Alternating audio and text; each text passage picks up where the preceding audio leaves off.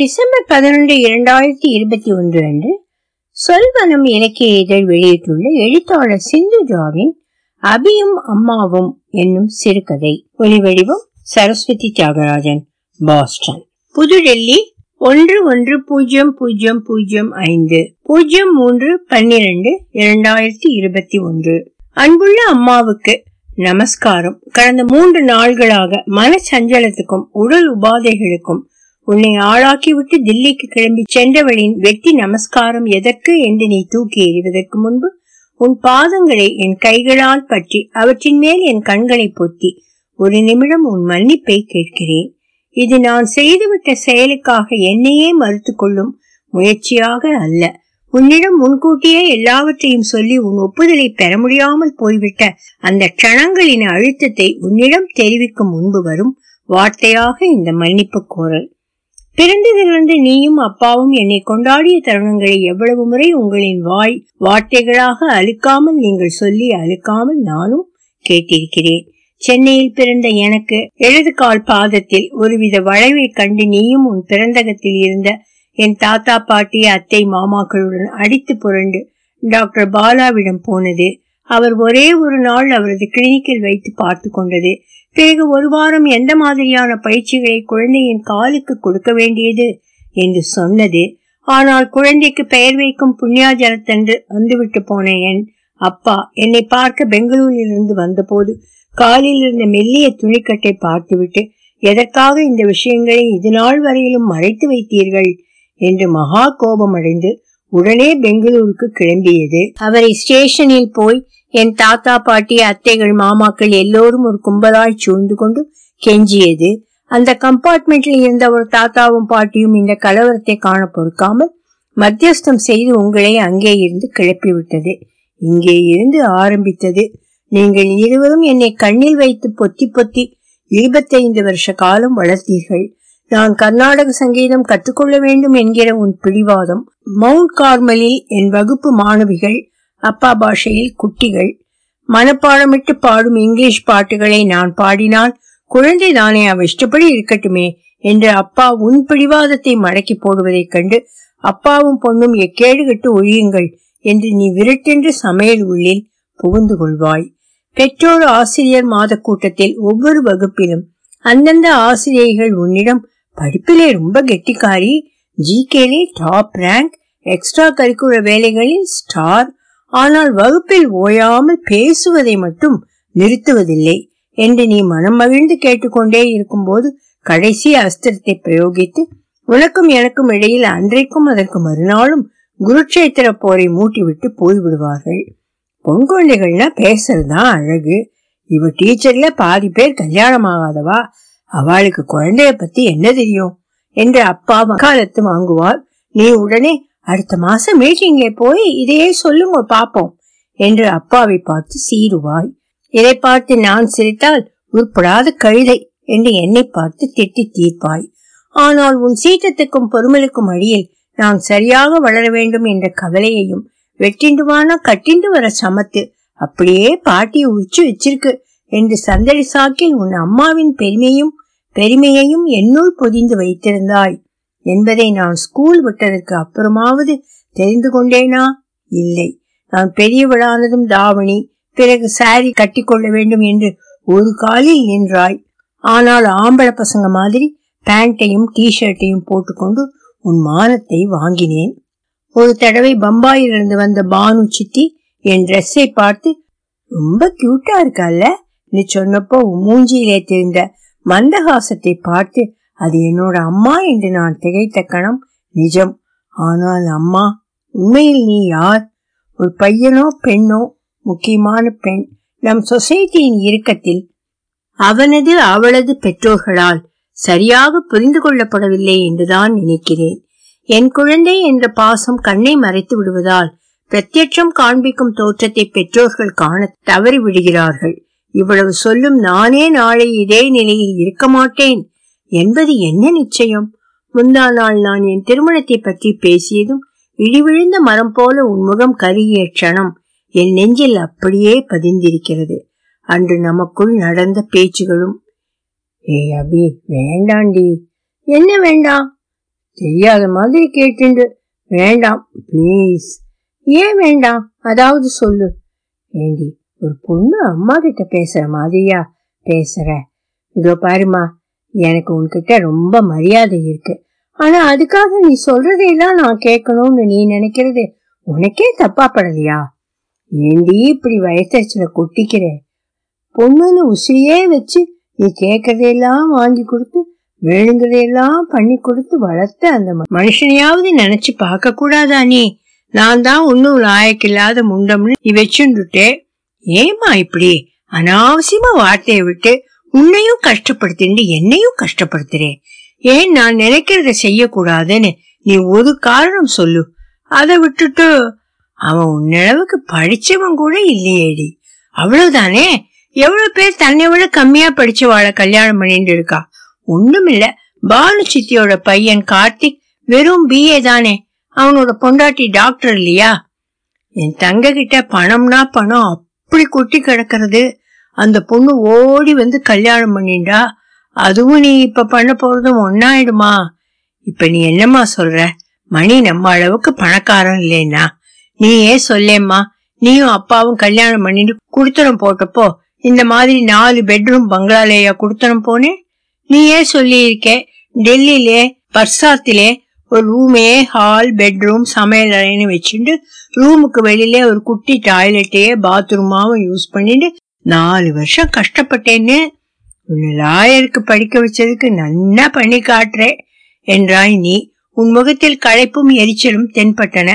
1 மணி நேரமாக கெஞ்சியும் மிரட்டியும் நான் உன் பேச்சை கேட்க மறுப்பது உனக்கு ஆயாசத்தை தந்தது. நம் குடும்பத்தை விட செல்வாக்கில் படிப்பில் சமூக அந்தஸ்தில் குறைந்த ஒருவனை நான் ஒற்றை காலில் நின்று கல்யாணம் செய்து கொள்வேன் என்கிறேனே என்னும் ஆயசம்.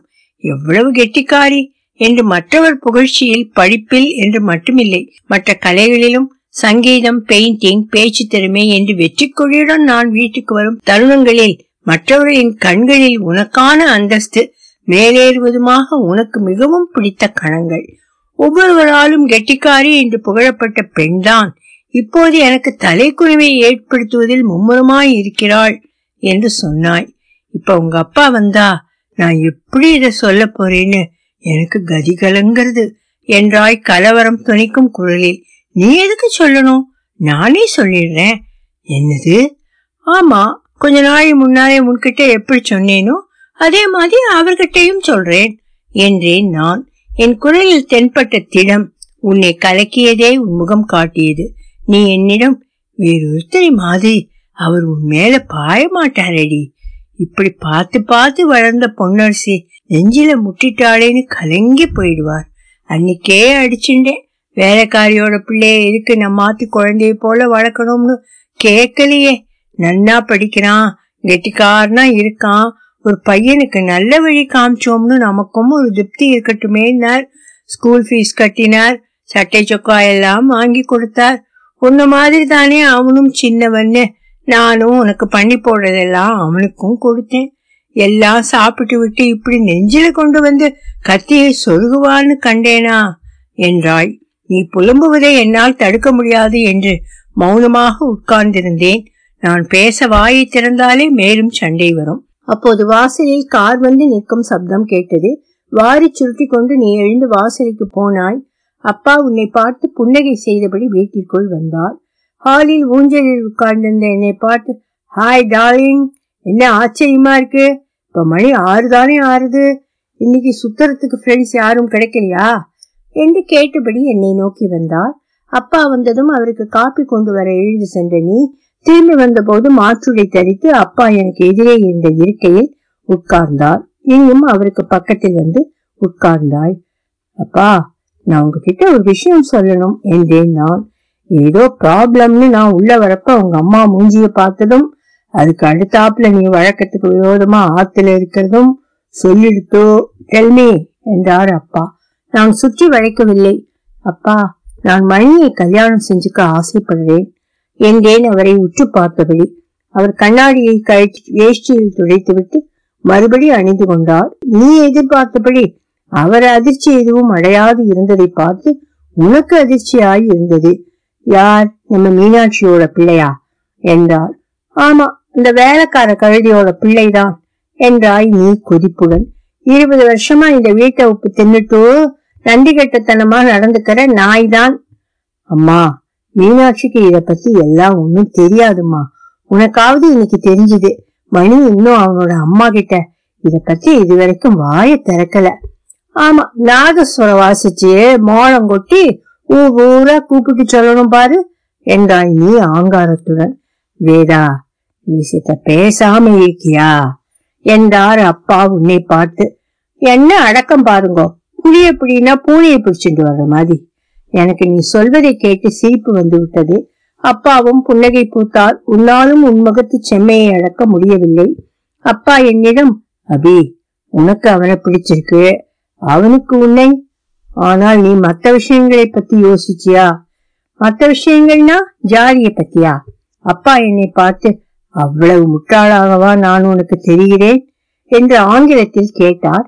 அவர் குரலின் அமைதியும் ஆழமும் என்னை ஒரு வினாடி தாக்கி விட்டது. என்னை சமாளித்து கொண்டு சாரிப்பா என்றேன்.